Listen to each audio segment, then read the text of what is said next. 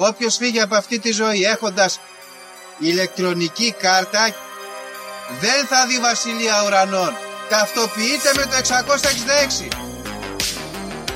Ξυπνήστε.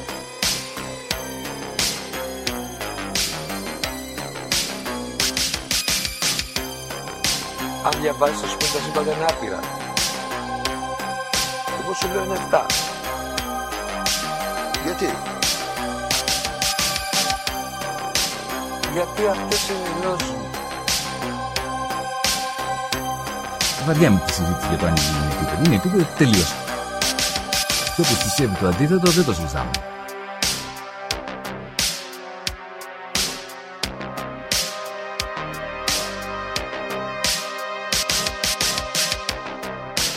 επειδή ανέβηκε στον ημιτό και του τόπου ένας εξωγήινος.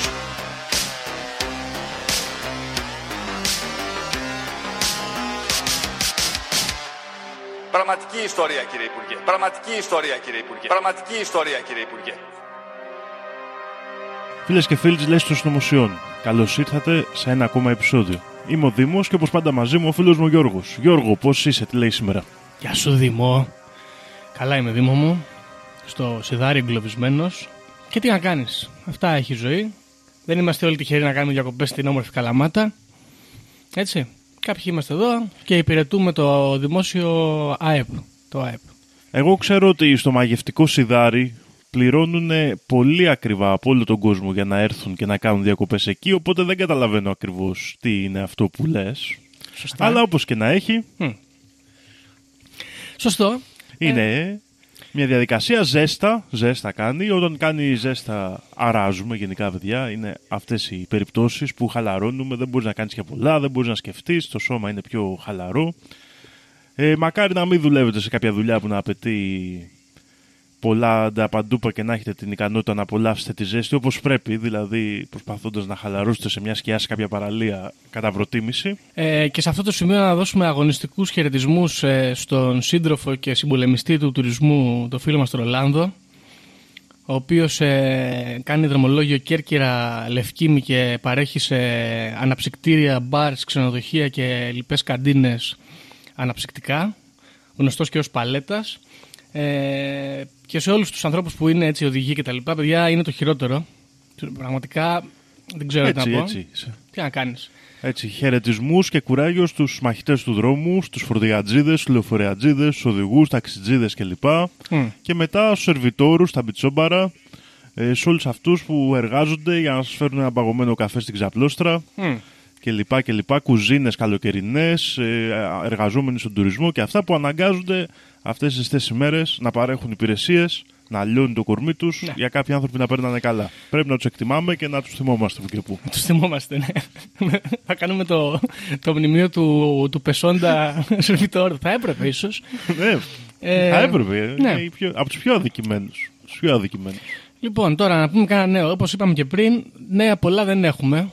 Έχουν πάει δημοσιογράφοι διακοπές, κάνει πολύ ζέστη που να κάνεις ρεπορτάζ. Ε, εντάξει. Ε, ενδιαφέρον έχει ότι δεν έχουμε πυρκαγιές πολλές. Δηλαδή, έπια και μία στην Εύβοια ξανά. Τη σβήσανε, διάβασα. Τώρα μένεται μία στην Άξο. Αλλά μάλλον είναι υπό έλεγχο. Και εδώ θέλω να πω συγχαρητήρια στο Βασιλιά, ο οποίος έδωσε αύξηση στη μητέρα μου στη σύνταξή της και τον ε, αγαπάω πάρα πολύ. Γιατί δικαιώνεται που έπαιρνε αστυνομικούς για πυροσβέστες, που έπαιρνε ταξιτζίδες για οδηγούς ασθενοφόρου και, πρώτο, και ειδικούς πρώτων βοηθειών, διότι και παράγουμε ΦΠΑ και παράγουμε ασφάλεια εδώ πέρα να παίρνουμε συντάξεις, αλλά ταυτόχρονα όπως φαίνεται σταμάτησαν τα φαινόμενα αυτών των πυρκαγιών. Ε, δεν πεθαίνουν τόσο πολλοί τουρίστες και διάφοροι λοιποί όπως πεθαίνανε στην αρχή της σεζόν. Τα πράγματα πάνε από ό,τι φαίνεται πάρα πολύ καλά. Ναι. Ε, μην το γρουσουζεύουμε, γιατί είμαστε μια χώρα που κινδυνεύει γενικά από τις πυρκαγιές κλπ. Ε, γενικά πάνε τα πραγματάκια χαλαρά. Δε- Είπαμε, έχουν πάει, το λέει και ο Γιώργος πριν, έχουν πάει οι δημοσιογράφοι για διακοπές, οπότε δεν έχουν πολλά νέα. Κάνουν κανένα copy-paste από κανένα άρθρο του εξωτερικού, γιατί αυτοί δουλεύουν εκεί πέρα στα εξωτερικά, μην νομίζετε ότι δεν δουλεύουν. Ε, Δεν έχουν πολλές ζέστες. Οπότε νομίζω τα νέα εδώ πέρα έρχονται και κάθονται όλα με τον καύσωνα. Καύσωνας κλέον. Έτσι, κλέον. Μου θυμίζει το. Είναι από βουλευτή τον του Κλέον Μέρα Γρηγοριάδη. 25, ρε. Ρίπ, ρίπ μέρα 25. Ε, press F for respect. Και είναι λίγο περίεργο γιατί σκέφτομαι, ας πούμε, δεν ξέρω, το, από τότε που βγάζουν ονόματα στους, ε, στις κακοκαιρίες και στα αυτά τα ακραία καιρικά φαινόμενα, φαντάζομαι σαν τους καβαλάρδες της αποκάλυψης να έρχονται, τα προσωποποιούν πολύ και σκέφτομαι τώρα, ας πούμε, αυτόν τον κάψονα, τον Κλέοντα Γρηγοριάδη με ένα κόκκινο πορφυρό μανδύα πάνω σε ένα άλογο το οποίο είναι έτοιμο θάνατο, να τρέχει ας πούμε στους δρόμους και να φέρνει το κύμα της ζέστης. Και είναι περίεργη εικόνα αυτή. Εντάξει. Ε, τώρα να πούμε, και το είπαμε και πριν, παιδιά, εντάξει, κάνει κρύο. Κάνει κρύο, ναι, κάνει ζέστη, συγγνώμη, αλλά δεν κάνει και τόσο πολύ ζέστη. Δηλαδή θυμάμαι να κάνει και χειρότερα παλιά. Ε, Άλλως μην τα παίρνουμε όλα πάρα πολύ τη μετρητή. Εντάξει, κάνει 40 βαθμούς ενίοτε. Είναι δύσκολα στην Αθήνα, το καταλαβαίνω, αλλά δεν είναι και τόσο τραγικά τα πράγματα. Δεν ξέρω. Γενικά πάντα είναι λέει, δύσκολα στην Αθήνα και αυτό είναι κάτι που πρέπει να το αποδεχτούμε και με βάζω εμένα ελπίζω προσωρινά σε αυτήν την ομάδα γιατί δεν είναι πολύ για να ζεις παιδιά. Δεν είναι. Πρέπει να κανονίσουμε να κάνουμε τα κουμάντα μας, να την κουπανίσουμε, να διάσει Αθήνα. Είναι καλύτερο για όλους και για αυτούς που θα μείνουν και για αυτούς που θα φύγουν. Σωστό. Ε, τώρα, εδώ λέγαμε και πριν, οι ειδικοί έχουν βγάλει ένα άρθρο στο gen.gr που λέει τα, τι μπορείς να κάνεις για να αποφύγεις τον κάψονα, να επιβιώσεις από αυτό τον κάψονα εδώ. Οπότε λέει, παιδιά, ακούστε, να μαθαίνετε. Να πίνετε νερό πρώτα απ' όλα. Εντάξει, αυτό είναι σοβαρό, είναι αλήθεια. Να πίνετε νεράκι, να μην πίνετε ε, αναψυκτικά και τέτοια, έχουν αλάτια και ζάχαρη, είναι χειρότερο. Να βάζετε το air condition, λέει εδώ. Εγώ είμαι κατά. Να μην βάζετε το air condition. Λέει να μην βάζετε ανεμιστήρα γιατί δεν βοηθάει. Εγώ είμαι υπέρ να βάζετε ανεμιστήρα γιατί είναι καλή φάση. Και πολύ σημαντικό λέει να μην αφήνετε τα παιδιά μέσα στο αυτοκίνητο. Και τα, και τα, και τα σκυλιά, μην τα αφήνετε μέσα. το, Ναι. το είπαν οι ειδικοί. Ε, και τι άλλο λέει. Α, και να ακούτε τους ειδικούς λέει επίσης. Το ίδιο άρθρο. Ακριβώς. Πολύ καλό. Ωραία. Zen.gr για άλλη μια φορά. Παρέχει content. Είναι αυτά τα άρθρα τα ουσιώδη που λέμε. Μπράβο. Και επειδή Γιώργο, όπως είχαμε πει, κάποιες στήλες τις κρατάς μόνος σου. Το έχουν καταλάβει και οι ακροατέ μας. Μμμ. Ότι δημιουργείς στήλες, είσαι και εσύ δημιουργός περιεχομένου. Ναι. Φτιάχνεις πράγματα. Και κάποιοι άλλοι φίλοι όμως γκρινιάζουν Μμ. όταν σταματάς τις στήλες. Ναι, Γιατί μου λένε ρε Δήμο, εσύ δεν βοηθάς τον Γιώργο καθόλου. ναι. Γι' αυτό και ο Γιώργο, ξέρεις, τι βρήκα σήμερα, βρήκα τα ζώδια. Να το Δήμο, πάμε. Γιατί δεν έχουμε, δεν Ναι. έχουμε και νέα. Μπράβο, σώζει την κατάσταση. Ακριβώς. Και μιας και δεν έχουμε και τα νέα, να πούμε τα ζώδια, ας πούμε, σήμερα. Και θέλω να ξεκινήσω με σένα, Για Γιώργο. πάμε. Γιατί εδώ, εγώ μπαίνω, δεν ξέρω, παιδιά, μπαίνω στο horoscopus.gr. Δεν ξέρω αν είναι καλό site. Καλό ακούγεται. Άμα είναι έγκριτο. Μμμ. Αλλά διαβάζω εδώ τα έχει και με αστεράκια και τα χωρίζει Α. σε γενικά, αισθηματικά και προβλέψει επαγγελματικά και οικονομικά. Ναι. Αυτά τα αυτές τις τρεις κατηγορίες. Τα γενικά, Γιώργο, έχεις 4 στα 5 αστέρια. Τέσσερα. Δηλαδή, Πολύ καλά. 4 στα 5, πολύ καλά. Και λέει εδώ πέρα, φίλε, εγώ και ρε, σήμερα που είναι Σάββατο, έχεις ένα θετικό εξάγωνο ήλιου και ουρανού που σε ευνοεί σε σχέσεις, συνεργασίες και γενικά αυξάνει τη διάθεση για επενδύσεις και επιχειρηματικά σχέδια. Μμ, μμ, μμ. Και λέει, μπορείς να απολαύσεις τα χόμπι σου και να διασκεδάσεις. Ναι. Και να, κάνεις, και να πάρεις και αποφάσεις με ρίσκο, λέει. Άμα έχεις κάτι στο μυαλό σου σήμερα με ρίσκο, Με ρίσκο. προχώρα, άφοβα. Ναι. Να, να πάρω. Τι να πάρω, να πάρω και του νομίσματα. Δεν ξέρω, Γιώργο, Να πάρω. τι μπορείς να σκεφτείς. Να δω, να το σκεφτώ. Προχωρώντας όμως τα αισθηματικά, εδώ γίνεται το μεγάλο πανηγύρι. Ω, ω. Γιατί έχεις πέντε αστέρια. Πέντε στα πέντε. στα Εγώ, αισθηματικά. αμότο. Ερωτική μέρα. Και λέει, αν είσαι δεσμευμένος, Ναι. το τέρι σου θα σε λατρέψει ακόμα περισσότερο. Σήμερα. Ναι, και θα το παρασύρεις σε εξόδους Ναι. με μπόλικη διασκέδαση που θα θυμάται για καιρό. Ω. Θα προσφέρεις εμπειρίες σήμερα, Γιώργο. ναι, τέλειο. Ενώ αν είσαι αδέσμευτος, Ναι. η διάθεσή σου για φλερτ και ο αυθορμητισμός σου θα φέρουν νέες ερωτικές γνωριμίες. Μάτσα. Να- Μπορεί να τα κάνω και τα δύο, επιτρέπετε, ας πούμε; Ε, δεν ξέρω τώρα άμα τα ζώδια κρίνουν. Ναι. Ε, ναι, θα το ξέρω. σκεφτώ. Γιατί, όπως λέμε, πρέπει να πιστεύουμε σε πράγματα που πηγαίνουν κόντρα ταυτόχρονα. Να δούμε. Ακριβώς, ακριβώς. Και στα επαγγελματικά, λίγο πολύ τα είπαμε και προηγουμένως. Δεν θα καταπιαστείς ιδιαίτερα. Έχεις 4 στα 5 αστέρια, αλλά λέει σήμερα είναι μέρα για να διασκεδάσεις, Γιώργο. Α, ναι. Δεν θα καταπιαστείς ιδιαίτερα. Οχτά ωράκια. Και- όχι παραπάνω. Θα λάβεις μια πρόταση για συνεργασία, αλλά θα το κοιτάξεις αργότερα. Α, Και να πούμε εδώ, να είδες, μας έχουν στείλει κάτι παιδιά να έρθουν στο podcast και λίγο το έχουμε κάνει μπάχαλο, αλλά θα δούμε, δεν βγαίνουν εύκολα τα προγράμματα. Ισχύει. δεν ξέρω, μάλλον Ε, τα, τα ζώδια σου φταίνε γι' αυτό, Γιώργο. Είναι πολύ καλά. Να δούμε τα δικά σου τώρα. Έχεις; Ναι, αμέ. Έχουμε εδώ. Του κρυού. Εγώ γενικά δεν πάω πολύ καλά. Ω, Δηλαδή στα γενικά έχω τρία αστέρια. Πάλι και εγώ έχω αυτό το εξάγωνο με τον ουρανό και τον ήλιο που έχει καλή ατμόσφαιρα. Λέει με ανανεώνει με την οικογένειά μου και αυτά. Και, αλλά λέει θα τονώσω το οικογενειακό εισόδημα. Θα βρω έναν ευρηματικό τρόπο. Α, άρα θα πάμε καλά εργασιακά τουλάχιστον. Μμμ. Ναι. Μετά έχω τρία αστέρια πάλι στο, στα αισθηματικά. Που λέει: Άμα είμαι δεσμευμένος, έχω ανάγκη να εισπράξω αγάπη και ασφάλεια. Θέλεις λίγο Έχω στοργή. ανάγκες κι εγώ. Έχεις ανάγκες. Θέλω λίγο στοργή κι εγώ. Και ένας μικρός περίπατος θα σα ανανεώσει. Αλλά πού να το κάνεις με τέτοιο καύσωνα; Ναι. Να βγαίνεις περίπατο. Α περιμένουμε να πέσει το βράδυ. Μμ. Και ενώ άμα είσαι αδέσμευτος, λέει πάλι κι εγώ υπάρχει περίπτωση να γνωρίσω έναν άτομο που θα μου προκαλέσει το ερωτικό ενδιαφέρον. Για να δούμε. Πάνω σε μια μετακίνηση, λέει. Δηλαδή, δηλαδή σε κάποιο λεωφορείο, μετρό, ξέρετε, εκεί που γίνονται. Ναι. Στα liminal spaces. στα liminal spaces. Ναι, ναι. Και στα επαγγελματικά λέει ότι θα έχω έναν οικονομικό διακανονισμό. Μμ. Λέει, και άμα δω ότι με συμφέρει, να δώσω τα χέρια για συνεργασία. Δώσε, κα- κάνε, κάνε τον deal με τον τραπεζίτη. Πραγματικά. Μμ.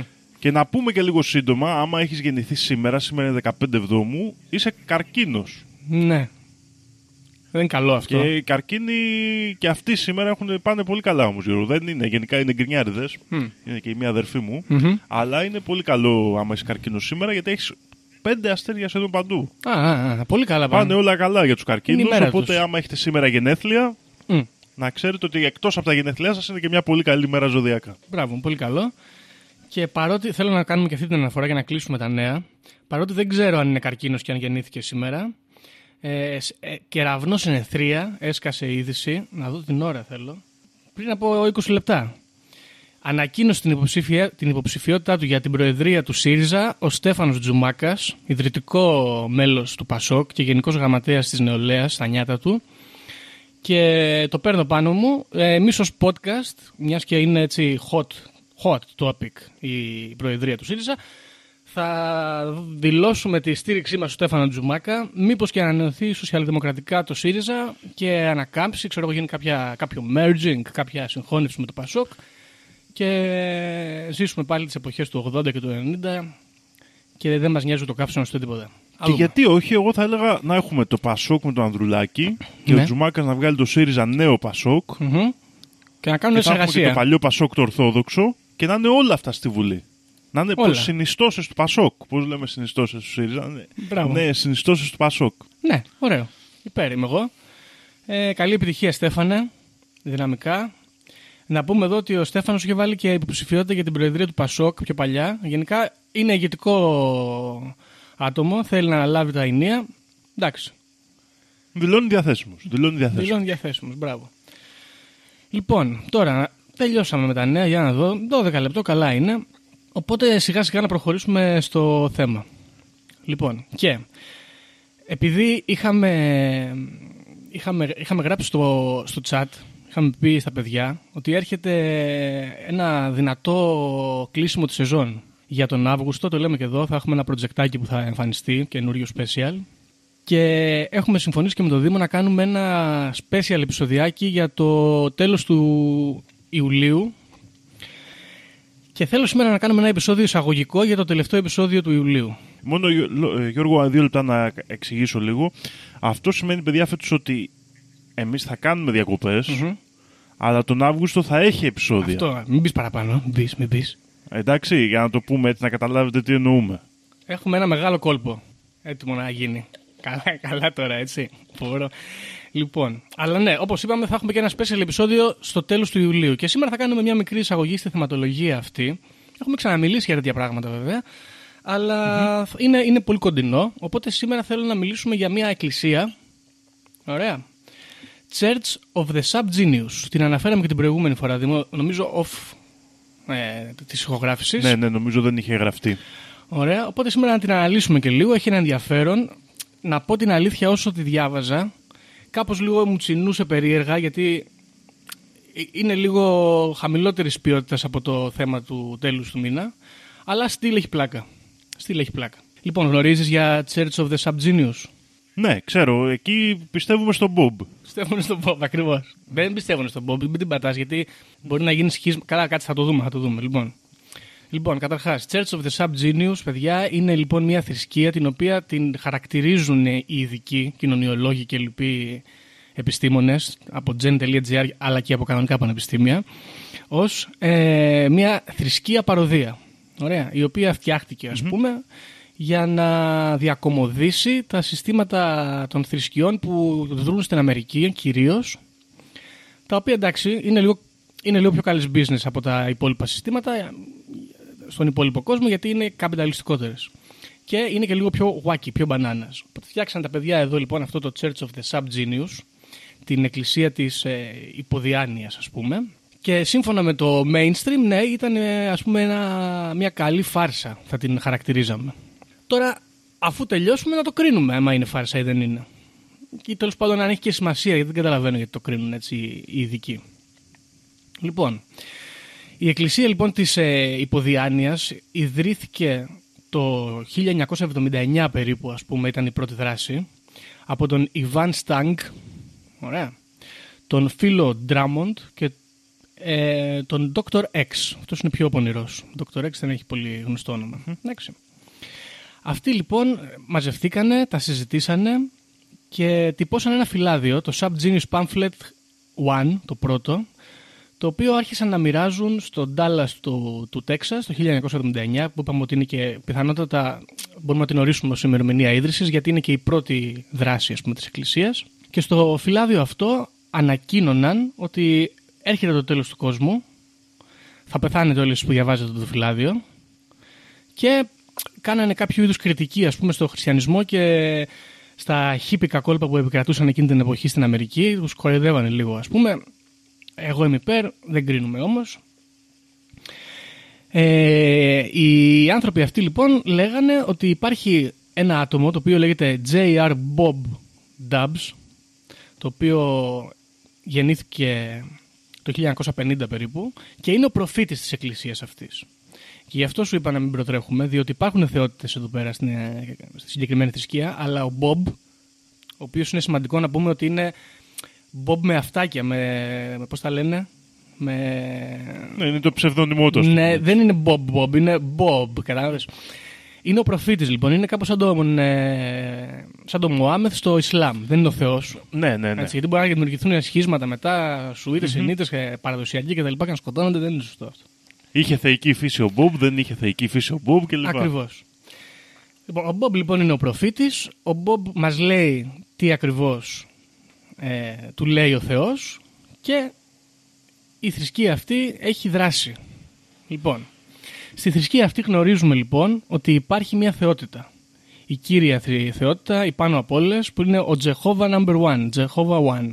Είναι ο ένα, δεν είναι ο δύο, είναι ο ένα. Ο Jehovah One λοιπόν είναι ένας ε, εξωγήινος, μια εξωγήινη οντότητα η οποία παρουσιάστηκε στον J.R. Bob Dobb την ώρα που αυτός έφτιαχνε μια τηλεόραση σπίτι του έκανε ας πούμε, διόρθωνε την παλιά τετράγωνη παραδοσιακή τηλεόραση της επαρχιώτικης Αμερικής και εκείνη την ώρα λοιπόν παρενέβη στα ραδιοκύματα ο Jehovah One και του έδωσε τις εντολές. Άλλη, άλλη μια θεότητα που μας ενδιαφέρει εδώ και μας ενδιαφέρει αρκετά παρότι δεν θα την αναφέρουμε είναι η κατά τη θρησκεία ερωμένη του Jehovah One, η θεά Έριδα η οποία είναι μια πιο ας πούμε επαναστατική θεότητα που είναι σχετικά κακή λένε αυτοί ενώ ο Jehovah One είναι σχετικά καλός άμα τη συγκρίνουμε. Ωραία. Άλλες θεότητες που υπάρχουν σε αυτήν την θρησκεία είναι οι, οι μεγάλοι παλαιοί, οι οποίοι δανείζονται εδώ από τον H.P. Lovecraft, οι οποίοι υπάρχουν κάπου στο διάστημα και κάνουν τα κόλπα τους και ξέρουμε ότι αυτοί θέλουν να κάνουν κακό στην ανθρωπότητα. Ο Τζαχόβα One είναι εδώ να μας δώσει το μήνυμα. Γιατί όπως είπαμε είναι και relatively good. Ενδιαφέρον έχει ότι ο Jehovah One, σύμφωνα με τον Bob, είναι ένας θεός που μας θυμίζει λίγο τον θεό της Παλαιάς Διαθήκης γιατί τον χαρακτηρίζει ως wrathful. Και συγκεκριμένα λέει εδώ πέρα ότι έχει μια ποιότητα The Stark Fist of Removal. Την ισχυρή γροθιά της απομάκρυνση, της αφαίρεσης μάλλον. Δεν ξέρω τι θα φέρει, τη, τη ζωή σου, δεν ξέρω τι θα φέρει. Όχι, ξαφανίζει, ξαφανίζει πράγματα. με τη γροθιά του ο Jehovah One. Ε, Αυτές και άλλες θεότητες υπάρχουν λοιπόν στη θρησκεία. Δεν θα τις αναφέρουμε όλες πάρα πολύ, δεν χρειάζεται. Μας ενδιαφέρει λοιπόν ο Jehovah One που δίνει το μήνυμα. Μας ενδιαφέρει η έρηδα, η οποία είναι το, ας πούμε, το, ε, το ανάποδο ας πούμε του Jehovah One είναι ο καθρέφτης του κάπως αλλά είναι και η μορόζα του και υπάρχουν και οι, ο Γιώξο Θόθ και οι σχετικοί οι οποίοι κάθονται στο διάστημα και έρχονται να μας ε, καταστρέψουν Εντάξει, γενικά όμως ε, ο, ο Ζεχόβα 1 και η Έρης είναι μαζί, ας το πούμε, ε, επαναστάτες θεοί κόντρα στην τάξη, ας πούμε, των μεγάλων παλαιών. Ναι, σωστό, ακριβώς. Είναι, κάπου- είναι μα- πακέτο μαζί, δηλαδή ναι μεν είναι ο ένας κα, προς το κακό, σχετικά κακός, ο άλλος σχετικά καλός, αλλά είναι, ξέρω εγώ, σαν πακετάκι δουλεύουν, ας το πούμε. κάπως Ακριβώς. έτσι. Αυτοί λοιπόν είναι οι Θεοί, οι- υπάρχουν ε, τα μέλη της Εκκλησίας και υπάρχει φυσικά και ο προφήτης, ο οποίος είπαμε είναι ο J.R. Bob Dobb, ο οποίος αποκαλείται και ως World Avatar. Ε, η ιδιότητα αυτού του ανθρώπου ήταν πολιτής. Και πολιτής εκείνη την εποχή, παιδιά, ήταν ακόμα καλύτερος πολιτής από τώρα, διότι πήγαινες με τη βαλίτσα σου πόρτα-πόρτα και έλεγες Καλησπέρα, να σας μιλήσω λίγο για τα τάπερα, ας πούμε, και άνοιγες την mm και τους έδειχνες. Σε φέρνανε μέσα, σου δίνανε μια λεμονάδα, έκανε εσύ παρουσίαση του προϊόντος. Ήταν ωραίο, διαδραστικό. Αυτό έκανε λοιπόν και ο Μπομπ. Και κάποια στιγμή, καθώς έφτιαχνε την τηλεόραση, του εμφανίστη ο Θεός και του είπε: Μπομπ, έρχεται το τέλος, έρχεται η συντέλεια και πρέπει να ετοιμάσεις την ανθρωπότητα. Και ο Μπομπ έφτιαξε αυτή τη θρησκεία, βρήκε τα άτομα που αναφέραμε και τους τους μίλησε για το μήνυμα. Και αυτοί φτιάξαν τα φυλάδια και τα δώσανε σε εμάς. Και μας μίλησαν και αυτοί για το μήνυμα. Στη μυθολογία αυτή της θρησκείας λέει ότι ο, ο Τζεχόβα 1 ε, είχε μια συγκεκριμένη χαρακτηριστική ας πούμε δουλειά για τον Μπομπ τον Μπομπ Ντομπ να, να ηγηθεί μιας ας πούμε συνωμοσίας, ας τη χαρακτηρίσουμε, όπου θα γινόταν ένα brainwashing στον πληθυσμό για να τους βάλει να δουλεύουν για, να- για να ζούνε. Αλλά ο Μπομπ αρνήθηκε. Εντάξει. Και έφτιαξε ένα counter movement. Και θα δούμε ακριβώς παρακάτω τι γίνεται με αυτό το counter movement. Τώρα, όσον αφορά τη δομή ας πούμε, της μυθολογίας, ο Μπομπ είναι παντρεμένος. Έτσι. Και η γυναίκα του, που έχω το όνομά της κάπου εδώ πέρα, θα τη- Η Connie η Dobbs. Connie Dobbs ακριβώς, είναι μία βασικά από τις γυναίκες του, για να το θέσω σωστά. Έχει πάρα πολλές γυναίκες αυτός. Αλλά στη θρησκεία, στη μυθολογία της θρησκείας, η Connie είναι εξίσου δυναμική με τον Bob και έχει και αυτή και άλλους γκόμενους. Δεν μας νοιάζει. Έφυγες και εσύ, και εγώ σου λέει. Και συμμετέχει και αυτή ενεργά. Και καμιά φορά, ας πούμε, έχουν και κόντρα. Η, η Connie υποτίθεται ότι και ο Bob σύμφωνα με τους ειδικούς, τους κοινωνιολόγους, λένε ότι είναι ε, ας πούμε αντιγραφές δύο ηθοποιών που είχαν μια σειρά στην Αμερική και η αλήθεια είναι ότι και οι απεικόνισης, οι ζωγραφιές ας πούμε, που, που παρουσιάζουν τον προφήτη μοιάζουν πάρα πολύ με τις φωτογραφίες των δύο ηθοποιών. Αλλά anyway, ε, σύμφωνα με τη θρησκεία, η Κόνη και ο Μπομπ είναι το αντίστοιχο του Σίβα και Παρβάτη της, ε, του Ινδουισμού. Έτσι, είναι, είναι bold claim αυτό, αλλά εντάξει. Και να πούμε εδώ ότι η Connie Dobbs αναφέρεται, ας πούμε, επίσημα θεολογικά ως η ευλογημένη αντιπαρθένος. Ναι, αντιπαρθένος γιατί όπως είπαμε έχει πάρα πολλούς μορόζους η- και η εικόνη. Ε, στη μυθολογία της θρησκείας κάποια στιγμή μαθαίνουμε ότι ο Μπομπ δολοφονείται σε μια παράσταση που έχει πάει να δει και οι, οι, οι φήμες λένε ότι δολοφονήθηκε είτε από τους ε, Pinks που είναι τα άτομα που χαρακτηρίζονται από τη θρησκεία ως τα αντίστοιχα drones στο Wormpill ας πούμε. Είναι οι άνθρωποι οι οποίοι ζουν ας πούμε, στο, στο πρόβλημα, στην προβληματική κατάσταση της κοινωνίας που προσπαθεί να αλλάξει η εκκλησία της ε, υποδιάνειας. Ε, αλλά επίσης θεωρούμε ότι μπορεί και να δολοφονήθηκε από την ίδια του τη γυναίκα. Όμως υπάρχει και η άποψη που λέει ότι δεν δολοφονήθηκε ο Μπομπ, αλλά επειδή γνώριζε είχε βάλει ένα ανδροειδέ στη θέση του και δολοφονήθηκε το ρομπότ. Όπως όμως έχουμε αναφέρει πολλές φορές στο podcast και δανείζονται εδώ οι άνθρωποι της Εκκλησίας της Υποδιάνεια από τον, ε, από τον Discordianism, τη θρησκεία της Θεάς Έρηδο, μπορούμε να πιστεύουμε σε πολλά πράγματα ταυτόχρονα. Οπότε μπορούμε να θεωρούμε ότι ο Μπομπ δολοφονήθηκε από τη γυναίκα του ή από τους Pinks, αλλά μπορούμε να θεωρούμε ταυτόχρονα ότι δεν δολοφονήθηκε και δολοφονήθηκε από τον ρομπότ. Ανάλογα με ποια ε, ιστορία θέλουμε να, να πιστέψουμε. Στην περίπτωση όμως που ο Μπομπ δολοφονήθ- δολοφονήθηκε ε, ως ρομπότ και ο κανονικός Μπομπ τη γλίτωσε, η μυθολογία λέει ότι ο Μπομπ πήγε στο διάστημα με το Space Saucer και πλέον ε, λειτουργεί ας πούμε τα πράγματα από το μεγάλο κενό του διαστήματος. Το οποίο έχει και αυτό ας πούμε ένα ενδιαφέρον. Θα το δούμε αυτό με το διάστημα, μας απασχολεί αργότερα στη μυθολογία. Τώρα, η εκκλησία λοιπόν της ε, υποδιάνειας λέει ότι υπάρχει στον κόσμο μια μεγάλη, πολύ μεγάλη ε, συνωμοσία. Και όπως είπαμε, αυτή, αυτό εδώ το narrative ας πούμε προκύπτει από το counter movement που φτιάχνει ο Bob, έτσι. Και λέει ότι οι άνθρωποι δουλεύουν και ζουν αυτή την καθημερινότητα ας πούμε, που ζούμε όλοι γιατί προσπαθούν να μας κλέψουν το slack. Ωραία. Πώς λένε οι Αμερικάνοι κάτι με σαν slack. ενταξει Αυτό είναι. Προσπαθούν να μας το κλέψουν το Slack. Και πολλά πράγματα, όπως ας πούμε η δουλειά, τα, ο, οι, οι τρόποι, οι εναλλακτικοί τρόποι ζωής που σου παρουσιάζουν. Τύπου γυμνάσου, φάε, ξέρω εγώ, βιταμίνες, φάε συμπληρώματα διατροφής, πήγαινε, κάνε life coaching και άλλα τέτοια πράγματα. Είναι κόλπα για να σου κλέβουν το Slack. Ωραία. Ποιοι σου κλέβουν το Slack, το, το Slack το κλέβουν οι άρχοντες που διοικούν τον κόσμο, ή ας πούμε όπως χαρακτηρίζουμε εδώ πέρα πολλές φορές μασόνοι. Δεν τους χαρακτηρίζω ως μασόνου, αλλά έτσι για την ευκολία ας πούμε, να καταλάβει ο κόσμος. Η παγκόσμια τάξη τέλος πάντων. Και στο κλέβουν και οι Pinks. Οι Pinks, όπως είπαμε πριν, είναι τα άτομα τα οποία έχουν φάει το narrative και τους κλέβουν το Slack. Και με τον τρόπο που δρούν αυτοί, με το να συμμετέχουν, βοηθούν στο να κλέβονται και το δικό σου το Slack που είσαι αφυπνισμένος, ας πούμε, κατάλαβες. Ακριβώς. Δηλαδή, Α πούμε ένα παράδειγμα. Έχετε τελειώσει τη δουλειά και είστε με τους συνάδελφού σας στη δουλειά και είναι δύο ώρες πριν το σχόλασμα. Και λέτε εσείς, ωραία, αφού τελειώσαμε, δεν πάμε όλοι μαζί να την κουπανίσουμε. Και λένε κάποιοι συνάδελφοι, όχι, ας καθίσουμε εδώ. Γιατί μας πληρώνουν μέχρι τις 6 ώρα και τώρα είναι 4 ακόμα. Ακριβώς. Ε, αυτοί είναι pinks και σας κλέβουν το slack σας. ναι, ακριβώς. Και αυτό είναι πρόβλημα. Επίσης λέει η Εκκλησία ότι πολλές από τις θεωρίες νομοσίε που κυκλοφορούν εκεί έξω είναι είτε υπαρκτές είτε φτιαγμένες για να σου κλέβετε το Slack. Παράδειγμα, φέρνει εδώ την ύπαρξη των UFOs που λέει ότι υπάρχουν UFOs, δηλαδή αγνώστου ταυτότητε αντικείμενα υπτάμενα, τα οποία όμως δεν τα λειτουργούν αναγκαστικά εξωγήινοι, τα λειτουργούν οι conspiracy leaders, ωραία, οι οποίοι προσπαθούν να κάνουν monitor την ανθρωπότητα για να τη κλέβουν πιο εύκολα το Slack. Ωραία. Το οποίο είναι πρόβλημα, παιδιά. Τώρα, τρόποι για να μην σου κλέβουν το Slack είναι πρώτα απ' όλα να μην τρως τον πρόλογο, όπως είπαμε πριν, όλα αυτά τα κόλπα που σου λένε τώρα δούλευε και τέτοια. Η φάει τη βιταμίνη σου για να είσαι healthy, ξύπνα 5 ώρα το πρωί, κάνε κρύο μπάνιο. Ε, πολυβιταμίνες. Τέτοια πράγματα, πρωτεϊνούλα, ξέρω εγώ, για καλά για ενέργεια και ανάπτυξη της μυϊκής μάζας. Ε, τσαγάκι για να κοιμηθείς καλύτερα και άλλα τέτοια. Αυτά σου κλέβουν το Slack, κόφτε μην είστε μαλάκες. Και το σημαντικότερο που μπορείς να κάνεις, γιατί είναι πολύ απλό στο τέλος τέλος, είναι να μην δουλεύεις Όποτε μπορείς να μην δουλεύεις, να μην δουλεύεις, με απόλυτο σκοπό να μην δουλεύεις καθόλου. Και όποτε μπορείς να γαμάς, να γαμάς, λέει. Εντάξει, το οποίο σωστό. Έτσι. Ναι. ναι. Ωραία. Αυτά είναι τα κόλπα για να, να μην σου κλέβουν το Slack, να μαζεύεις το Slack. Και είναι πολύ σημαντικό να το γνωρίζουμε, παιδιά, αυτό. Ότι η Εκκλησία δεν προσδιορίζει το Slack.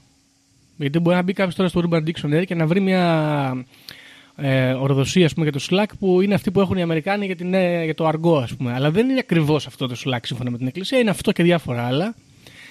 Λέει ότι δεν μπορούμε εδώ να το προσδιορίσουμε ακριβώς. Λέει είναι κάπως σαν το τάο, είναι λίγο φλού η έννοια. Ε, είναι μια ποιότητα της ζωής, ας πούμε, μια κατάσταση στην οποία μπαίνεις ε, όταν ε, αποφεύγεις, ας πούμε. Δηλαδή, περισσότερο σου λέει πώς να αποφύγεις να σου το χάσεις. Ξανά σου λέει ότι άμα, άμα τα αποφεύγεις αυτούς που σου τρώνε το Slack, κάπως θα μπεις σε αυτή τη φάση και θα σε. Ναι. Έτσι. Τώρα εδώ. Αραχτός, σημαντικό εδώ είναι να πούμε ότι οι τρεις αυτοί οι ιδρυτές τη Εκκλησίας δίνουν διαφορετικό ορισμό για το Slack. Ο πρώτος λέει ας πούμε, ότι η Slack είναι η ικανότητά σου να πετυχαίνεις τους στόχους σου χωρίς να καταναλώνεις ενέργεια. Ωραίο. Ο δεύτερος λέει ότι είναι κάτι λίγο έτσι φλού όπως είναι το TAO. Και ο τρίτος λέει το Slack είναι ένα μοναδικό μαγικό σύστημα. πιο περίεργα τα μας τα λέει αυτός εδώ. Ε, αυτό είναι το Slack και παίζει πολύ σημαντικό ρόλο, όπως καταλαβαίνετε, φίλες και φίλοι. Πρέπει να το προσέχετε το Slack σας, να μην το χάνουμε.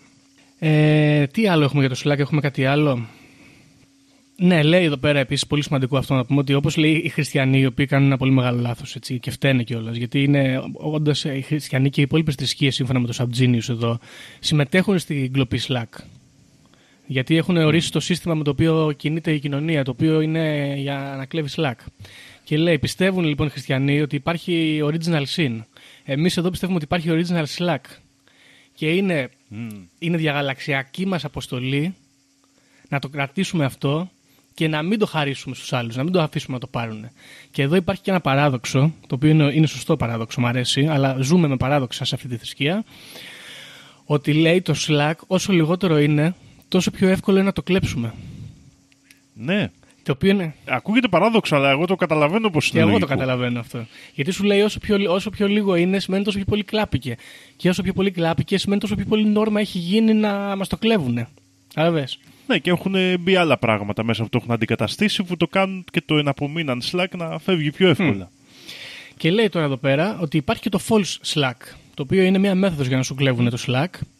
Το false slack είναι μια κατάσταση που προωθείται από την συνωμοσία. Έτσι θα την ονομάζουμε συνωμοσία, όχι ας πούμε άρχοντες κάτι τέτοιο. Και το false slack λέει είναι ο μοντέρνος τρόπος ζωής. Είναι αυτό που προμοτάρεται ως μοντέρνος τρόπος ζωής. Ε, εδώ αναφέρει συγκεκριμένα ε, πράγματα στο site εδώ της θρησκείας. Ε, προγραμματισμένος τρόπος διασκέδασης είναι full slack. Δηλαδή τύπου, την άλλη εβδομάδα θα πάμε στο πάρκο. Ναι, ήξερα εγώ το, ε, είναι Οκτώβρης και το Ιούνιο θα πάμε διακοπές στο Σιδάρι. Mm-hmm. Αυτό είναι false slack. Και θα κάνουμε αυτό, θα πάμε εκεί, θα κλείσουμε εισιτήρια από τώρα στα μουσεία κλπ. Ακριβώς, αυτό είναι false slack. Ε, τα φάρμακα, έτσι, αυτά που έχει λέει αδειοδοτήσει ο Παγκόσμιος Οργανισμός Υγείας, αυτά είναι false slack, σε καταστρέφουν. Pre-packaged hobbies, επίσης false slack. Δηλαδή μπαίνω Instagram, ας πούμε, και βλέπω που πετάνε τσεκούρια. Εγώ το είχα πάθει αυτό, ας πούμε. Και είχα προωθεί, ήθελα να πετάω τσεκούρια και εγώ σε στόχους. Αυτό είναι false slack. Δεν κάνει. Και είναι, είναι και το πακέτο μετά. Δηλαδή ότι παίρνεις μετά ένα πακέτο από το ίντερνετ 150 ευρώ με ένα στόχο και ένα τσεκούρι. Ακριβώς, ναι. Και το παίρνεις πακετάκι και, το, και ξεκινά το χώρο. Ακριβώς. Ήξερα εγώ πα εκεί, στο, στο σκόπο, στη σκοποβολή τσεκουριών και του πληρώνεις ένα χρόνο 300 ευρώ έκπτωση 50% για να έρθεις να δω να πετάς τσεκούρια κάθε τρεις μέρες, ας πούμε, που επιτρέπουμε. Αυτό είναι false slack. Σύμφωνα με την θρησκεία είναι και η πορνεία είναι false slack. Ε, θα έχει να κάνει λόγω με το, με το γαμάτε που έλεγε πριν. Μάλλον πρέπει να. Εδώ αυτοί λένε τύπου βρείτε με άλλους, μάλλον και όχι απλά γαμάτε. Mm-hmm. Εντάξει. False Slack είναι τα support groups, δηλαδή οι ψυχολόγοι και τα σχετικά, από ό,τι καταλαβαίνω. Οι ανώνυμοι αλκοολικοί και άλλα τέτοια. αυτό δεν ξέρω γιατί είναι false Slack, αλλά τέλος πάντων. Και φυσικά false slack, και εγώ θα έλεγα ότι είναι το μεγαλύτερο, είναι τα manufactured lifestyles. Δηλαδή όλα αυτά τα, τα πρότυπα ας πούμε, που προωθούσε ο Κωστόπουλος που μας ξεβλάχευε και τώρα στη μοντέρνα εποχή τα social media. Να γίνεις ε, boss girl, να γίνεις alpha male και άλλα τέτοια. Αυτά όλα είναι ίσως το υπέρτατο false slack θα έλεγα εγώ. Πραγματικά. Λοιπόν, ε, αυτά για το Slack. Δεν ξέρω, δεν έχω άλλο να προσθέσω. Ναι. Ε, να το κρατάτε παιδιά το Slack σας με νύχια και με δόντια. Εγώ αυτό καταλαβαίνω. Τώρα, η εκκλησία. Εδώ να, ένα τελευταίο. Α, να πω κάτι για το Slack. Εγώ Γιώργο ναι, ναι, ναι. μου ήρθε στο μυαλό. Εδώ στη συνωμοσία, εγώ θυμάμαι που διάβαζα ότι το full Slack έχει φτιαχτεί γιατί θέλουν να σου δίνουν λίγο Slack. Γιατί αλλιώς. Ναι, θα πάθουμε και τίποτα. Θα, θα τρελαθείς, δεν θα μπορείς να. θα καταρρεύσει η κοινωνία. Ναι, δεν θα έχουν και πού να πάρουν μετά, κατάλαβες. Ακριβώς, δεν θα μπορείς να ισιώσεις στα ίσια. Θα γίνεις, ας πούμε, κάποιος θυμάμαι, διάβαζα σε ένα άρθρο που λέει θα γίνεις σαν τον Patrick Bateman στο American Psycho. ναι, αυτός ας πούμε είναι. Α, αυτός... Όλα τα full slack έχει μέσα. Ακριβώς. Αυτός είναι ένα παράδειγμα, λέει, ανθρώπου που δεν έχει καθόλου, καθόλου slack. Mm. Το χάνει το slack του τελείως και γι' αυτό αρχίζει και σκοτώνει και γίνεται serial killer. Βέβαια, έχει ένα ενδιαφέρον εδώ γιατί αν άμα έχετε δει την ταινία και δείτε όλα τα false slack που αναφέραμε, τικάρει όλα τα κουμπιά αυτός. Ναι, και του καταραίουν όμως μετά κάποια, Κάποια στιγμή ναι, τα φρικάρει, ας πούμε, γιατί υποθέτω, καταλαβαίνω εγώ μάλλον, ότι κάθε άνθρωπος παίρνει λίγο slack, αλλά χάνει περισσότερο από ό,τι παίρνει με το full slack. Κατάλαβε, γίνεται αυτό το, αυτή η κουμπίνα εδώ πέρα. Τέλος πάντων. Μιλήσαμε λοιπόν για τη θρησκεία και θα επανέλθουμε σε κάποια άλλα μυθολογικά κομμάτια. Να μιλήσουμε λίγο για τα μέλη όμως, έτσι. Όπως είπαμε, η θρησκεία αυτή ιδρύθηκε στο Ντάλλας, παλαιά από αυτά τα τρία άτομα, και μπορείς και εσύ να γίνεις μέλος. Μέχρι και σήμερα, παιδιά. Υπάρχει η θρησκεία ακόμα, υπάρχει το site, μπορείτε να γίνετε μέλος. Λοιπόν, ως θρησκεία, ως εκκλησία κανονική, παίρνει το χρήσμα από το κράτος το 1999 στο Χάιο. Ωραία. Γιατί στην Αμερική, παιδιά, μπορεί να κάνετε θρησκεία και αυτό είναι πάρα πολύ ωραίο. Δηλαδή, και εγώ το σκέφτομαι ενίοτε ότι αν ήθελα να φτιάξω κάτι στη ζωή, να αφήσω μια παρακαταθήκη, θα ήταν μια θρησκεία.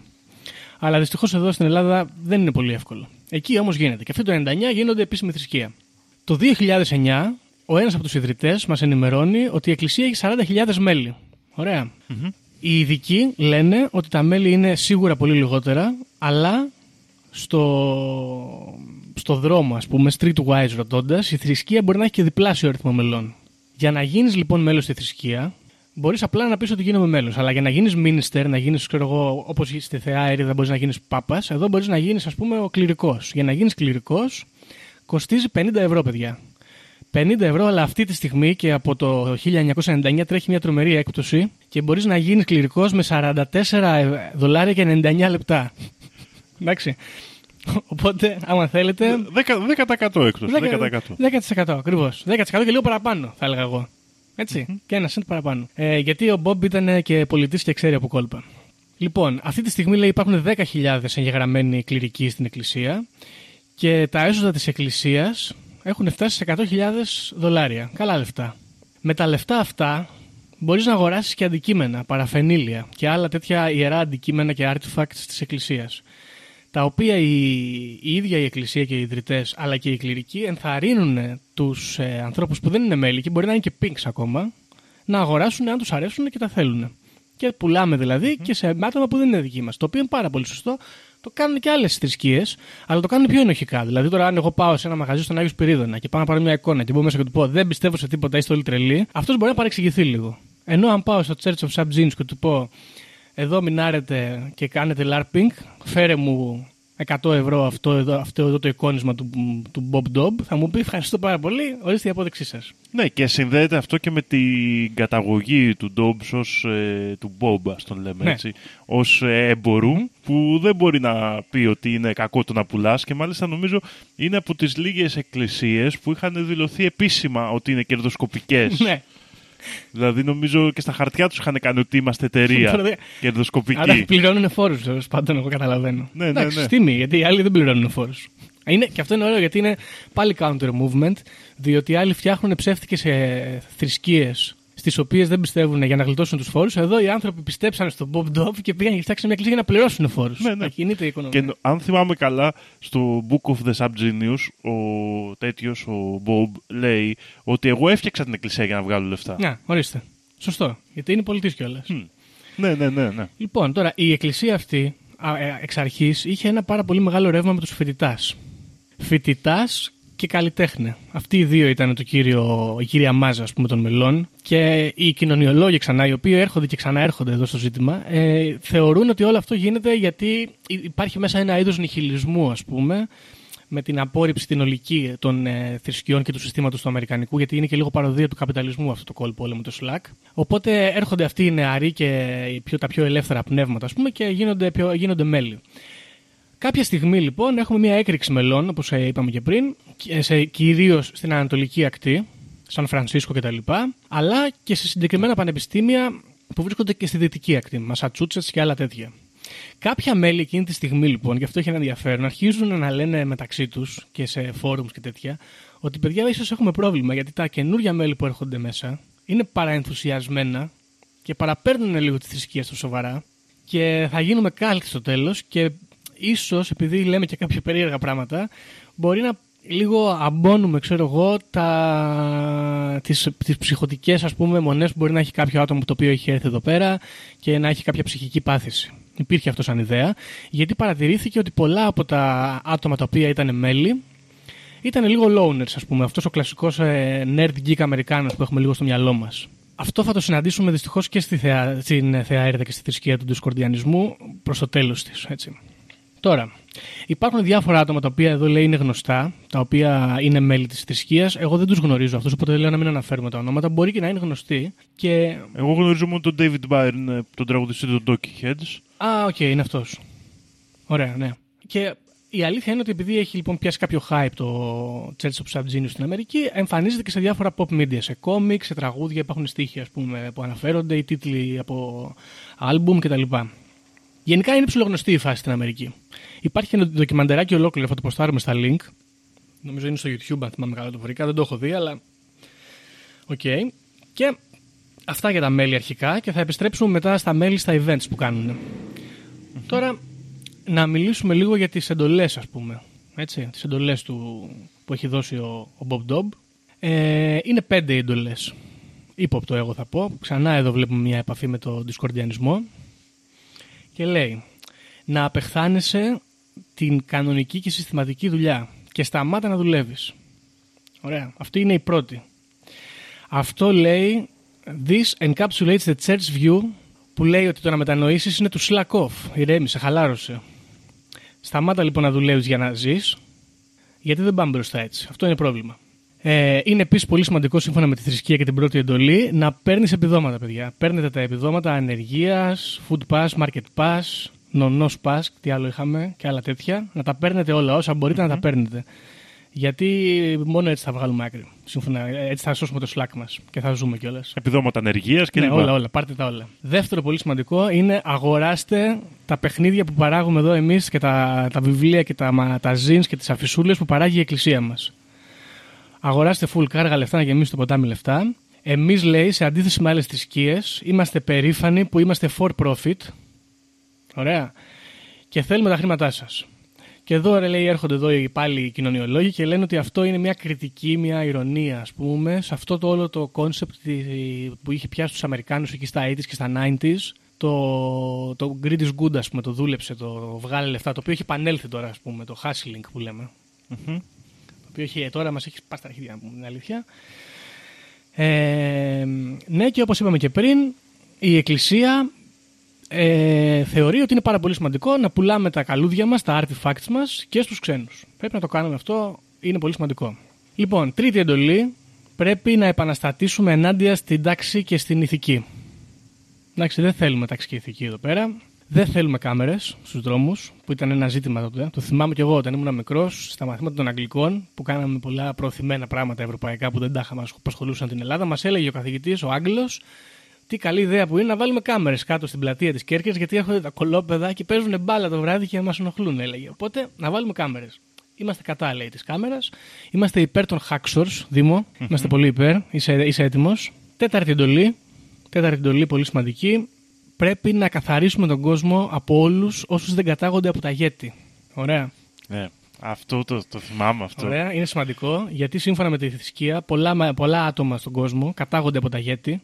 Τα γέτη, παιδιά. Τον άνθρωπο των, των χιονιών, αυτό που ζει στο Θιβέτ. Κατάγονται από τα γέτη και αυτοί είναι οι πιο κατάλληλοι για να συμμετέχουν στην εκκλησία γιατί μπορούν να αφυπνιστούν πιο εύκολα. Οι άλλοι είναι πιο πιθανό να γίνουν pinks, οπότε πρέπει να τους καθαρίσουμε αυτούς, να τελειώσουμε. Να μείνουμε μόνο εμείς που καταγόμαστε από τα γέτη. Και έχουμε Slack, αβέρτα. Ναι, έχουμε full slack γιατί είμαστε γέτη. Ε, σύμφωνα με, την, εκ- με τους ε, ηγέτες της Εκκλησίας υπάρχει ένα μικρό πρόβλημα εδώ γιατί το 90% του πληθυσμού της, ε, του- της γης δεν κατάγονται από τα γέτη. Ωραία. Άρα υπάρχει σημαντική πιθανότητα και εμείς να μην είμαστε από τα γέτη. Γιώργο. Εμείς οι δύο. Δεν ξέρω. Μμ. Πρέπει, να, πρέπει να ζητηθούν εξηγήσεις. Έχ- ε, έχουμε την τάση να αποφεύγουμε τη δουλειά βέβαια που είναι θετικό. Ναι, σωστό.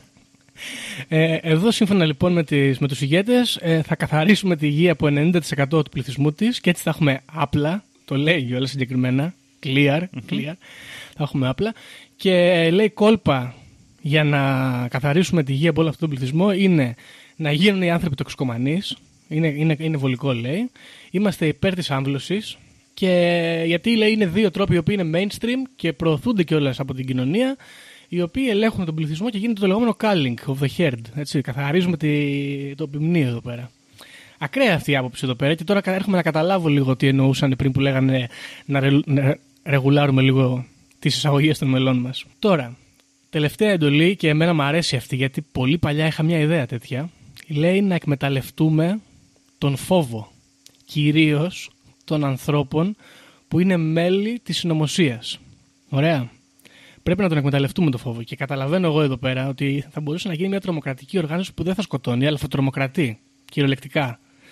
Και παλιά ήθελα να φτιάξω μια τέτοια η οποία θα τρομοκρατεί τους celebrities. Δήμο. Είχα- Δεν ξέρω αν στο είχα πει, αν θέλεις να γίνεις και εσύ μέλος. Αλλά ναι, τώρα έρχονται εδώ αυτοί και μας λένε ότι είναι εντολή του Bob Dobb αυτή. Δοσμένη από τον Jehovah One. Εκμεταλλευτείτε τον τρόμο. Αυτές είναι οι πέντε εντολές και έρχομαι εδώ να πω ότι θα πούμε και στο επεισόδιο του τέλους του μήνα ότι οι πέντε εντολές του Δισκορδιανισμού είναι λίγο πιο καλές. Έτσι. Είναι λίγο πιο καλές. Αλλά και αυτές καλές είναι όμως, εντάξει. Μερικές είναι πραγματικές, δηλαδή είναι 100% να τις κάνουμε και τώρα. Είναι νομίζω πατάνε πιο πολύ σε κλασικές θρησκευτικές εντολές εδώ πέρα και κάνουν ε, πακετάκι. Ε, εγώ αυτό με τα γέτης, παρόλο που μου φαίνεται ενδιαφέρον, μου φαίνεται και ύποπτο, όπως είπαμε, και για την ανάπτυξη της θρησκείας, Μμμ. Αλλά γενικότερα είναι καλές. Είναι καλές. Ναι. Δεν είναι. Πιστεύω ότι άμα τις ακολουθείς, Κα- καλά, καλά πας. πας. Βγάζεις λεφτάκια, ταυτόχρονα δεν δουλεύεις. Είναι ωραίο αυτό. αυτό αυτές τις δύο, δηλαδή πρέπει να τις δούμε και συνδυαστικά. Ναι. Δηλαδή σου λέει βγάζε λεφτά, αλλά ταυτόχρονα μην δουλεύεις. Ναι. Αυτή είναι μια καλή λογική νομίζω. Ναι, είναι δύσκολο έτσι, αλλά όλα τα καλά πράγματα είναι δύσκολα στο τέλος τέλος. Πάντα, ναι. Ωραία. Λοιπόν, αφού είπαμε και τις εντολές, να γυρίσουμε λίγο τώρα πίσω στα μέλη και να αναφέρουμε λίγο και τι κάνουν ας πούμε, τα μέλη αυτά. Έτσι. Γιατί ξέρουμε ότι η πρώτη δράση και αυτό που εκτόξευσε ας πούμε, τη θρησκεία αφορούσε τα τρία ι- ιδρυτικά ας πούμε, άτομα τα οποία μοιράζαν τα φυλάδια. Αλλά τώρα που έχουμε πολλά άτομα εδώ πέρα, τι κάνουμε; Ωραία. Καταρχάς να πούμε ότι υπάρχουν πυρήνες από εκκλησία της υποδιάνειας σε διάφορα μέρη στην Αμερική, τα οποία ονομάζονται cleanses. Δεν μπορώ να σκεφτώ πώς είναι στα ελληνικά η μετάφραση, γιατί από όσο γνωρίζω η λέξη cleanse είναι το, το γράπωμα, ας πούμε, το σφίξιμο. Ναι, το σφίγγου, ναι. Οπότε δεν ξέρω ακριβώς ποιο είναι το αντικείμενο εδώ πέρα, αλλά τέλος πάντων, το ουσιαστικό μάλλον. Ε, αυτοί λοιπόν, οι κλέντσις, πολύ συχνά σύμφωνα εδώ με, το, με την Εκκλησία, μαζεύονται και συναντιούνται και κάνουν αυτά που τα ονομάζουν devivals. Και στα devivals μαζεύονται και κάνουν ε, τελετουργίες, παίζουν μουσική και κάνουν διάφορα άλλα installations και art forms. Γιατί όπως πούμε είναι και πολύ καλλιτέχνε μέσα. Αναφε- Υπάρχουν εδώ πέρα διάφορες αναφορές από ε, τέτοια devivals που έχουν γίνει. Α, μην αναφέρουμε τώρα, δεν έχει πολύ σημασία. Θα, πα- θα προχωρήσουμε παρακάτω στο, στο πιο σημαντικό meeting που κάνουν. Απλά να πούμε εδώ πέρα ότι σε πολλά από αυτά τα devivals γίνονται αναφορές σε pop κουλτούρα και συν- προς τιμήν μάλλον διαφόρων πραγμάτων pop κουλτούρας όπως ας πούμε λέει η Monty Pythons, ο Dracula και άλλα τέτοια πρόσωπα που εμφανίζονται. Δεν ξέρω γιατί, δεν το έχω πιάσει, αλλά anyway. Είναι, μπορεί να είναι κάποια εσωτερικά ζητήματα της θρησκείας τους. Ναι, δεν, δεν τα γνωρίζουμε. Άμα ναι. δεν είσαι εμπειημένος, μπορεί να μην τα καταλάβεις. Αυτό. Έχουμε εδώ πέρα και μία αναφορά που λέει ότι σε κάποια από αυτά τα devivals ε, εμφανίζονται η, εμφανίστηκε λέει, η γυναίκα του, του, είδου- των αρχηγών, ας πούμε, τις ε, γυναίκες των αρχηγών της ε, θρησκείας και ήταν γυμνές και κάνανε, φοράγανε προβιές και κάνανε διάφορα περίεργα. Αυτά τώρα δεν ξέρω αν προκύπτουν ε, ως καταγεγραμμένα γεγονότα ή είναι ας πούμε προσπάθεια να λιδωρήσουν ε, την εκκλησία οι κοινωνιολόγοι που αναφέραμε πριν ως μέλη της, ε, του Conspiracy δεν διευκρινίζεται. Τώρα, ε, ε, ένα τελευταίο για τα Devival είναι ότι είχε, είχε γίνει ένα Devival στο Portland, στο Oregon το 2009 το οποίο ονομαζόταν The Cyclone of Slack έτσι, ο κυκλώνας του Slack το οποίο έχει πάρα πολύ ενδιαφέρον σαν τίτλος αλλά αυτό που συνέβη είναι ότι μαζευτήκαν οι λέει όλοι μαζί, πιάνε πάρα πολύ αλκοόλ και έπειτα κάτσανε κάτω καθώς ο Duke of Uke που ήταν μάλλον ο επικεφαλής εκεί της ε, οργάνωσης της συγκέντρωσης έπαιξε το γιουκαλίλι του. Έτσι, μια πολύ καλή ε, βραδιά υποθέτω για τα μέλη της Εκκλησίας. Ε, άλλη μια έτσι ε, αξιομνημόνευτη για τον τίτλο της ε, συνάντηση ήταν το The Go Fuck Yourself Devival στην Αστόρια στο, το 2010. Ε, καλός τίτλος, δεν ξέρουμε τι έγινε εκεί, αλλά ενδιαφέρον φαίνεται. Τώρα έχουμε το πιο σημαντικό όμως, Δημό. Το πιο σημαντικό και ίσως τελευταίο ε, πράγμα που κάνουν εδώ τα μέλη και έχει να κάνει με ένα γεγονός που ονομάζεται The X Day. Ε, το 1950 ο Bob Dobb είπε ότι τις 5 Ιουλίου του 1998 θα έχει γίνει το X Day. Είναι, είναι δηλαδή η μέρα της αποκάλυψης της Εκκλησίας της Υποδιάνειας. Σύμφωνα λοιπόν με τον Bob Dobb, τις 5 Ιουλίου του 1998 θα έρθουν από τον πλανήτη X, πιθανόν να τον ε, ονομάζουν άλλοι Νιμπύρου, οι λεγόμενοι Exists, οι εξωγήινοι αυτοί που κατοικούν σε αυτόν τον πλανήτη. Θα έρθουν λοιπόν αυτοί με τα flying saucers τους, μαζί με τη, θέα, με τη θεά τους και θα καταστρέψουν τον πλανήτη. Θα τα διαλύσουν όλα εδώ πέρα. Εντάξει. Αυτό είναι καλό για μας που πιστεύουμε ας πούμε, στο Subgenius, σύμφωνα με αυτούς, γιατί εμάς θα μας πάρουν μαζί τους, θα μας πάρουν στη διαστημόπλια τους και θα ζήσουμε τρομερά όργια μαζί με αυτή τη θεά. Ή, Οκ. ή, ή μπορεί λέει να μας στείλουν σε μια joyful hell τη χαρακτηρίζουν. Και τα δύο όμως είναι joyful. Είτε θα κάνουμε όργια, δηλαδή πάμε στην κόλαση, είναι joyful η κατάσταση. Ωραία. Και θα πάνε όλοι οι άνθρωποι ή μόνο οι πιστοί όχι, τους θα πάνε αυτοί οι Αμπτζίνου. ηγέτη, όχι, όχι, όχι οι pinks τέλος πάντων. Okay, Δεν ξέρω, εδώ δεν διευκρινίστηκε αν υπάρχει κάποιο σλακόμετρο και αν έχεις πολύ σλάκα, ας πούμε, περνάς.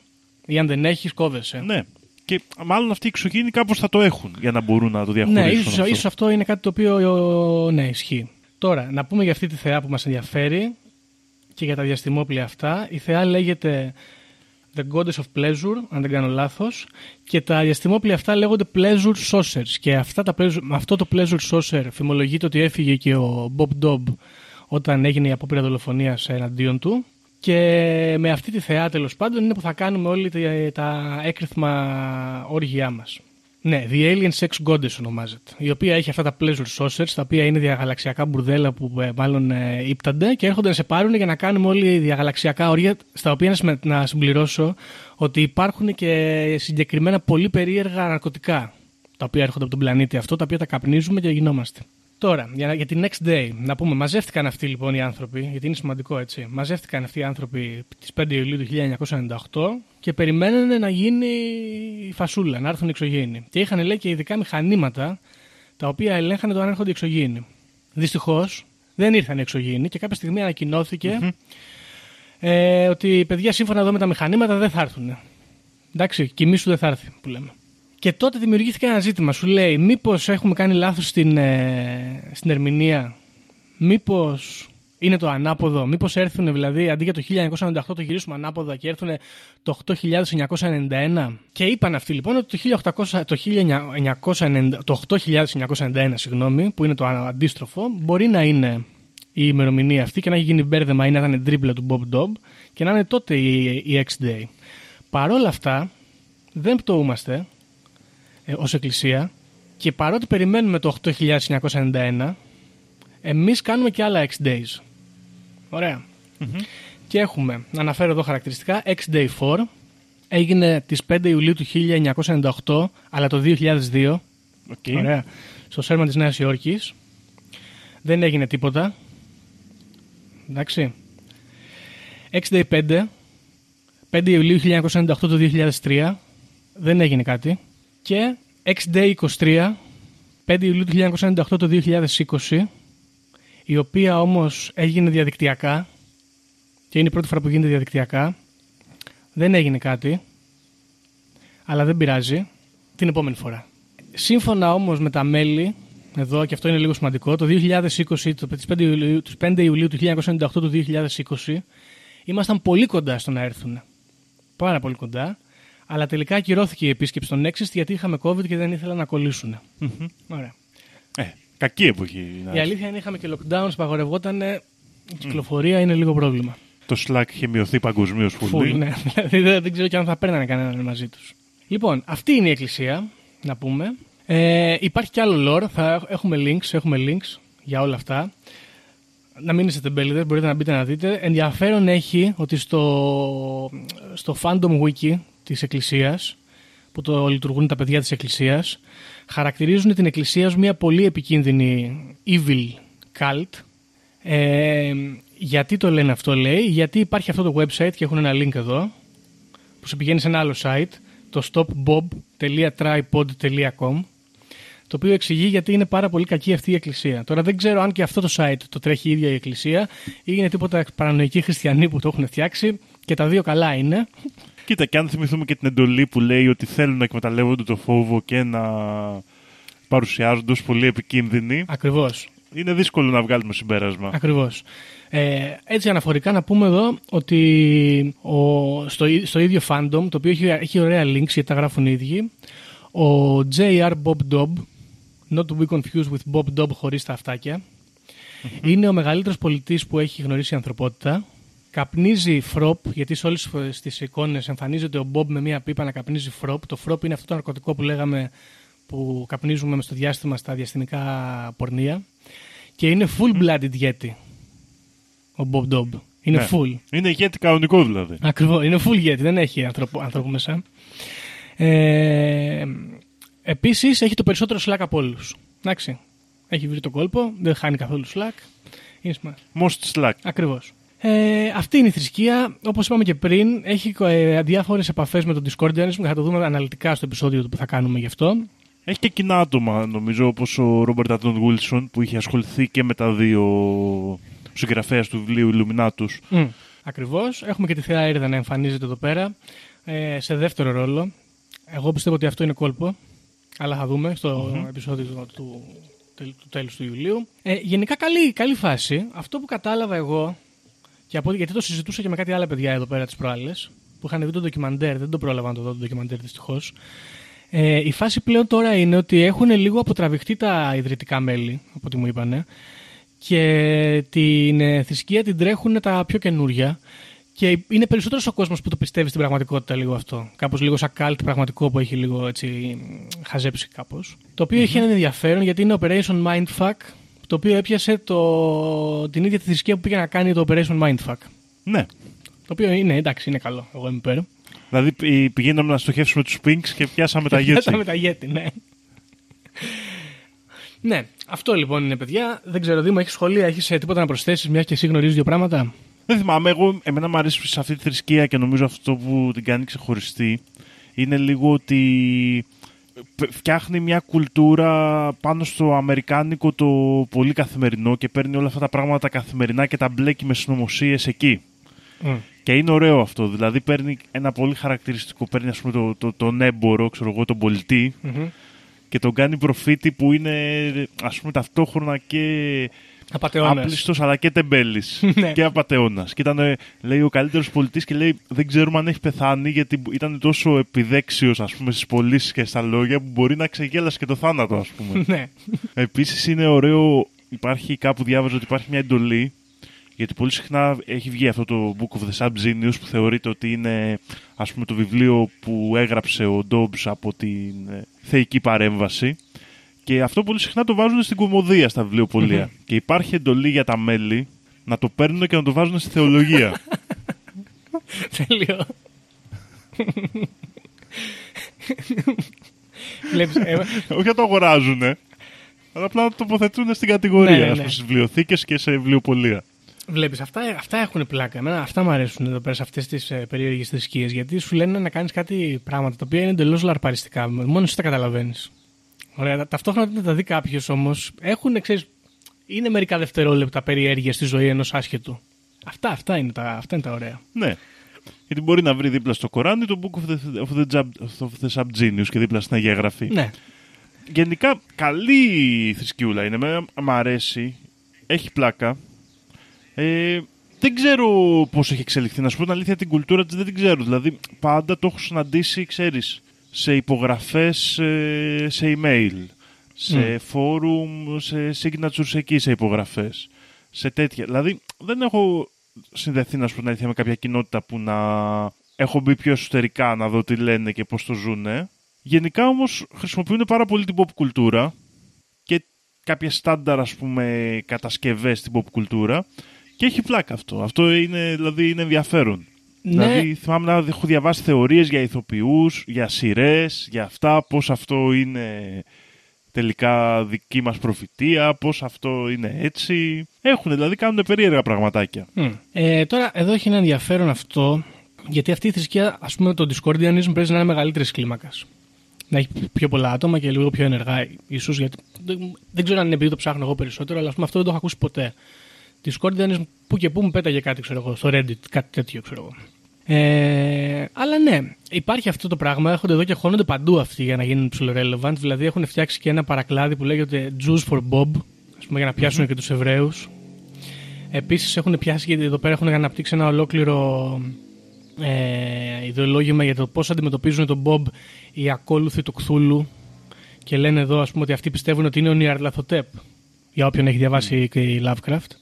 Ο Μπομπ είναι ο Νιαρλαθοτέπ σύμφωνα με αυτούς. Και έχουμε κόντρα εδώ πέρα γιατί ο Νιαρλαθοτέπ δεν είναι καλός τύπος. Έχετε εδώ να καταστρέψει την ανθρωπότητα. Και άλλα τέτοια. Ε, τώρα εδώ να πούμε για όσους από τους ακροατές ε, μας ακούσαν και ενδιαφέρονται για τη θρησκεία, αλλά στεναχωριούνται που ο Μπομπ δολοφονήθηκε ή έφυγε στο διάστημα. Υπάρχει άλλη μια άποψη τρίτη που τώρα την βρήκα, η οποία λέει ότι παρά το θάνατό του, σύμφωνα εδώ με την Εκκλησία, παρά το θάνατό του ή και όχι, αυτός ή όχι αυτός, αλλά κάποιο ουσία του, έχει εκλεγεί στο Βρετανικό Κοινοβούλιο με το Free Party και είναι μέλος του House of Lords. Οπότε εντάξει, έχουμε ακόμα ας πούμε, εδώ πέρα τον προφήτη, σύμφωνα εδώ με τη θρησκεία. Αυτόν ή όχι αυτόν, νεκρό ή όχι ζωντανό, δεν έχει σημασία, είναι στο Κοινοβούλιο. Ε, Επίσης, να μην στεναχωριόμαστε γιατί δεν ήρθε η X-Day. Προλαβαίνουμε όμως γιατί το 8991, 5 Ιουλίου 8991 είναι μακριά. Οπότε μπορούμε να σώσουμε το Slack μας μέχρι τότε. Γιατί είναι δύσκολη δουλειά, παιδιά, να σώσουμε το Slack. Και μπορεί να γλιτώσουμε την αποκάλυψη. Άμα ξαναβγάλω Slack όμως και δεν είμαι απογονοσγέτη, γίνομαι απογονοσγέτη. Μπορεί να γίνω. Ε, Μπορεί και να. Δεν ξέρω, ναι. Αν να γλιτώσεις το calling, ας πούμε, να μην σε φάνε οι Ναι. ναι. Subgenius. Ναι, Γιατί έχω αυτό το φόβο εγώ ότι δεν είμαι απογέτη. ναι, να σου πω την αλήθεια, ούτε εγώ νιώθω ότι είμαι απογέτη. Δεν ξέρω. Δεν ξέρω, ναι. Ε, Από Slack νομίζω πάω καλούτσικα βέβαια. Καλούτσικα. Είμαι σε καλούτσικο δρόμο. Προσπαθώ να μην δουλεύω δηλαδή. Γενικά πάντως το Slack είναι μια καλή ιδέα. Εγώ είμαι υπέρ αυτής της ιδέας. Δηλαδή μια ιδέα πώς να τη βγάζεις. Μμμ. Είναι ωραία, δεν ζητάει πολλά. Δεν έχει. Σου λέει να τη βγάζεις. Και είναι ωραία η ιδέα αυτή. Έχει ο Μπομπ, μπορείς να λες. Ναι, έχει ο Bob, σωστά. Και να χαλαρώνεις. Λοιπόν, τώρα, μιας και τελείωσε η πληροφορία για το επεισόδιο, θέλω να πω και κάτι άλλο. Ε, Κάποιες από τις πληροφορίες εδώ που αναφέραμε προέρχονται από τη σελίδα του Wikipedia τη, του Cult of Subgenius, Church of Subgenius μάλλον. Και εδώ στο επίσημο wiki της ε, Εκκλησίας, και όχι στο Wikipedia, αναφέρονται συγκεκριμένα το Bob Wikipedia και λέει η Wikipedia έχει ένα άρθρο για αυτόν και είναι όλα ψέματα και παραπληροφόρηση. Μην πιστεύετε ούτε μία λέξη από αυτά. Το όνομά του δεν είναι Bob Dob χωρίς αυτάκια. Πάντα πρέπει να έχει αυτάκια το Bob. Μην πιστεύετε τους μέτριους κρετίνους που σας λένε ότι ο Bob είναι μια φανταστική φιγούρα και το δεν υπάρχει Bob. Να πιστεύετε λέει το FBI. Και FBI σημαίνει Faith in Bob. Χαχα, καλό, ε. και έχει εδώ ένα link το οποίο σε πηγαίνει στη σελίδα Faith in Bob. Το οποίο παρέχει, λέει, διάφορες, ε, θυσ- ε, διάφορα, διάφορες πιστοποίησεις στην ύπαρξη του Bob με τα αυτάκια.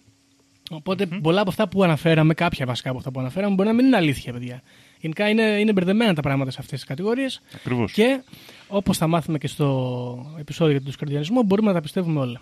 Τα ψέματα ταιριάζουν πολύ σε αυτήν εδώ τη θρησκεία, γιατί όπως είπαμε είναι πολιτής ο Μπομπ.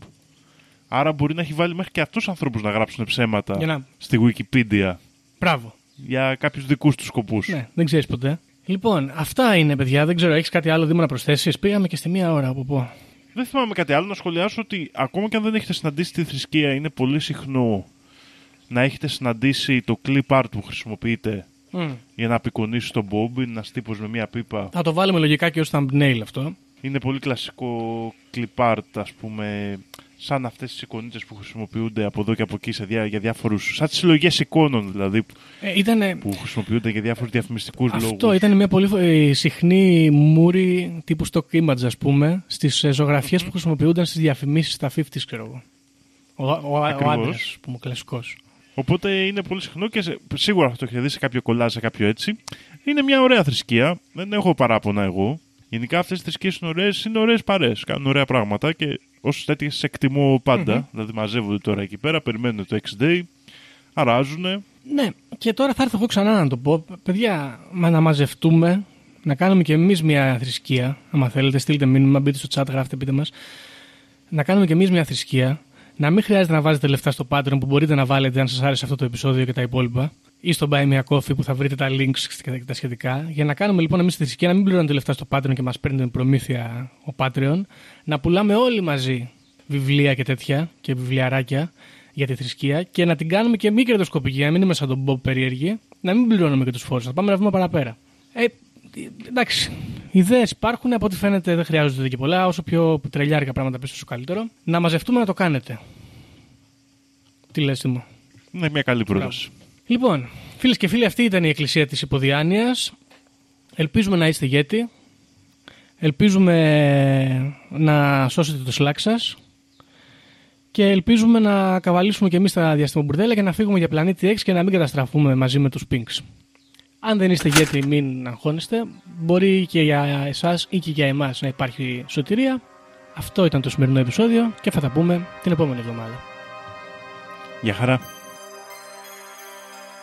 Όποιος φύγει από αυτή τη ζωή έχοντας ηλεκτρονική κάρτα δεν θα δει βασιλεία ουρανών. Ταυτοποιείτε με το 666. Ξυπνήστε!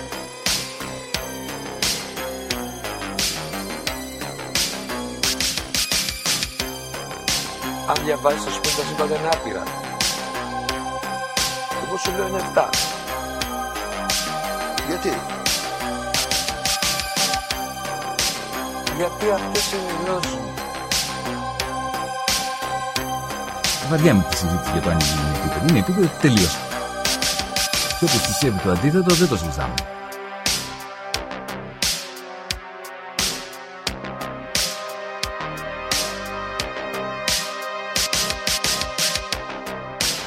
Επειδή ανέβηκε στον ημιτό και του το είπε ένας εξωγήινος.